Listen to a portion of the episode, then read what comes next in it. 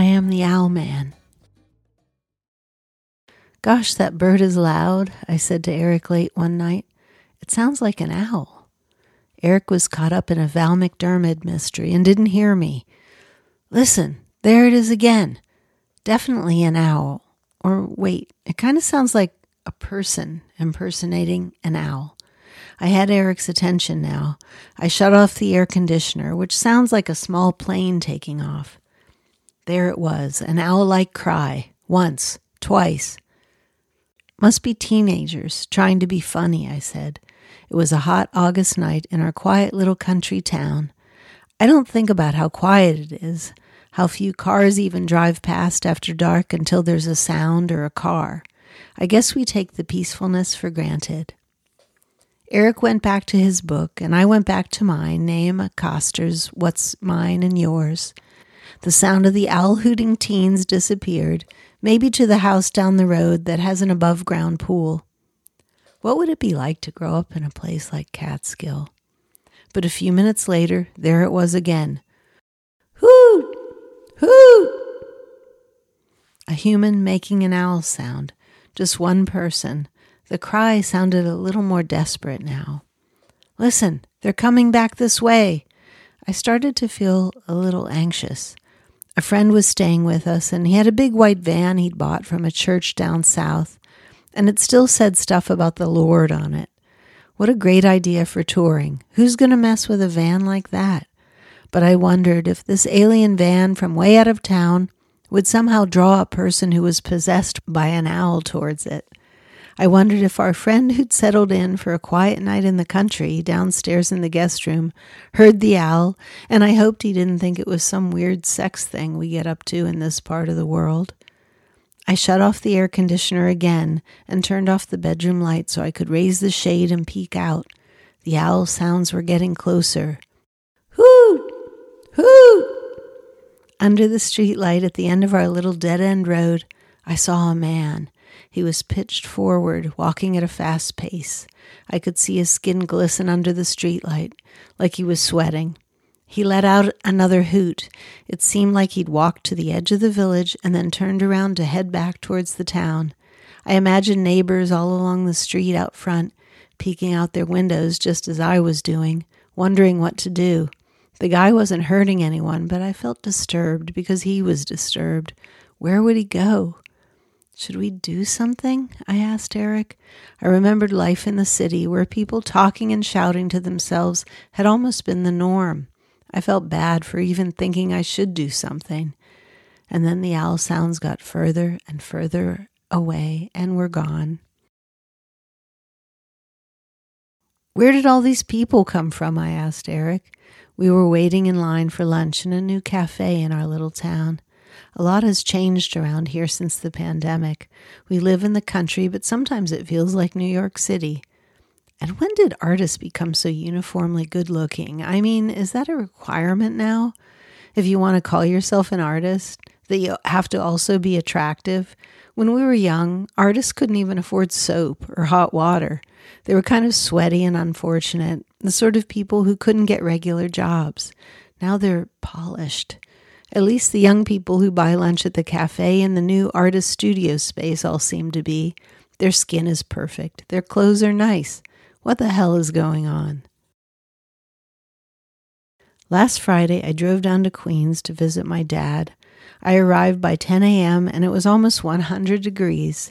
My dad wanted to go for a walk anyway. I told him no, and we sat outside and talked for a while, mostly about how lonely he is. It breaks my heart. Then he said, Wasn't it time for me to be getting back home? I'd been there less than an hour.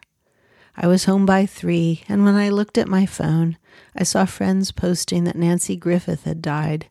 It was like hearing about the death of a long ago lover, someone who'd shaken me in a major way, but then I'd moved on, as I have a habit of doing.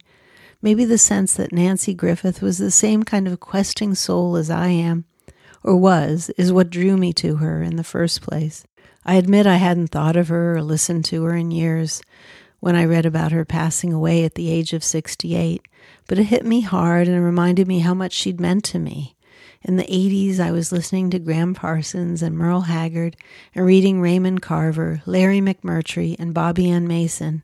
And Nanci Griffith's songs were the intersection of country music and a modern kind of American storytelling that was anchored in details you could see and hear and taste.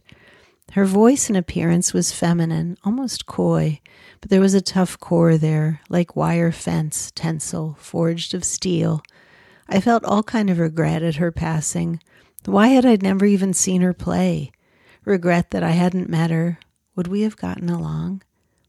I'd been on a flight once where she was in first class and her band were back in economy. That's pretty standard, but I felt like I had more in common with them than with her, like she was on an elevated trip I didn't have the confidence or drive for.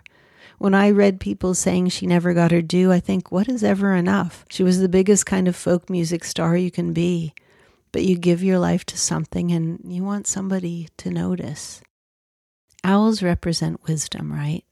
But also transition, change, transformation, trusting the mystery. It is common to feel spiritually activated when you see or hear an owl. They are messengers from the spirit realm. A week or so after the hooting guy, Eric and I waited in line at our beloved High Low Cafe for some coffee. If you think all we do is stand around buying coffee and stuff at local cafes, you're probably right. And a guy we kind of know came up behind us. Hey, how's it going? He said. Hey, he moved in a little closer. Have you guys heard anything about um, vandalism going on here in town? We must have looked confused because he quickly shook his head. No, it's probably nothing, just some flowers being dumped in the creek, and I couldn't help myself. I had to join in. There was this thing the other night, I said. There was this guy hooting like an owl. It was really eerie. He sounded upset. We didn't really know what to do. Oh, yeah, the guy said, Owl Man.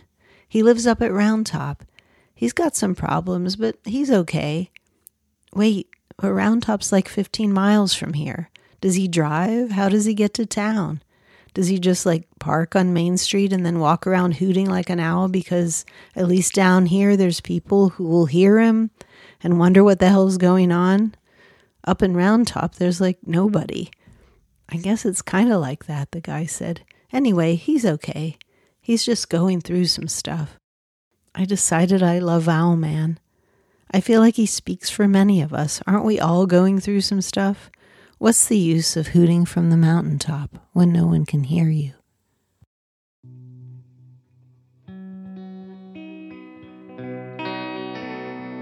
He was a flyer for the Air Force on a plane from San Antonio. I was traveling to London.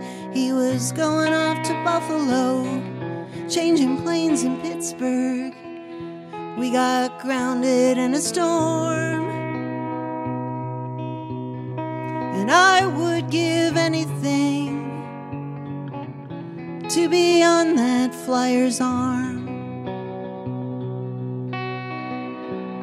We played cards, mostly blackjack, as we sat out on the tarmac, sang songs we knew in Spanish, as we both loved songs of language.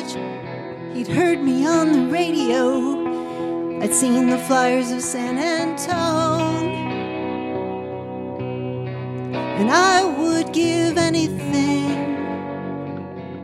to have that flyer for my own. God bless the flyer who will be flying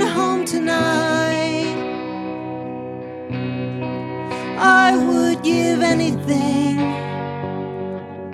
to see that flyer flying tonight. He said he'd never married, cause his heart was in the clouds. And I said I was too clumsy, that I broke the wings of the loves I found. He shouted out his name to me as I ran to make my flight. would give anything to see that flyer flying tonight. God bless the flyer who will be flying home tonight. I would give anything to see that flyer flying tonight. One year I watched the war in London in the airport leaving London, and I wondered if I'd know him if I saw his wings in motion. Did I leave my heart in Pittsburgh in the lightning of that flight? I wish that you could tell me now. Will he be flying home tonight? Bless the flyer who will be flying home tonight. I would give anything to see that flyer flying tonight. God bless the flyer who will be flying home tonight.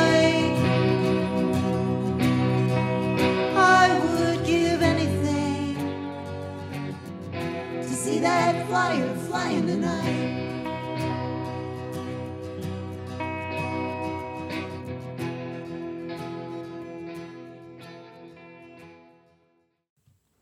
You've been listening to Diary of Amy Rigby. Thanks for listening.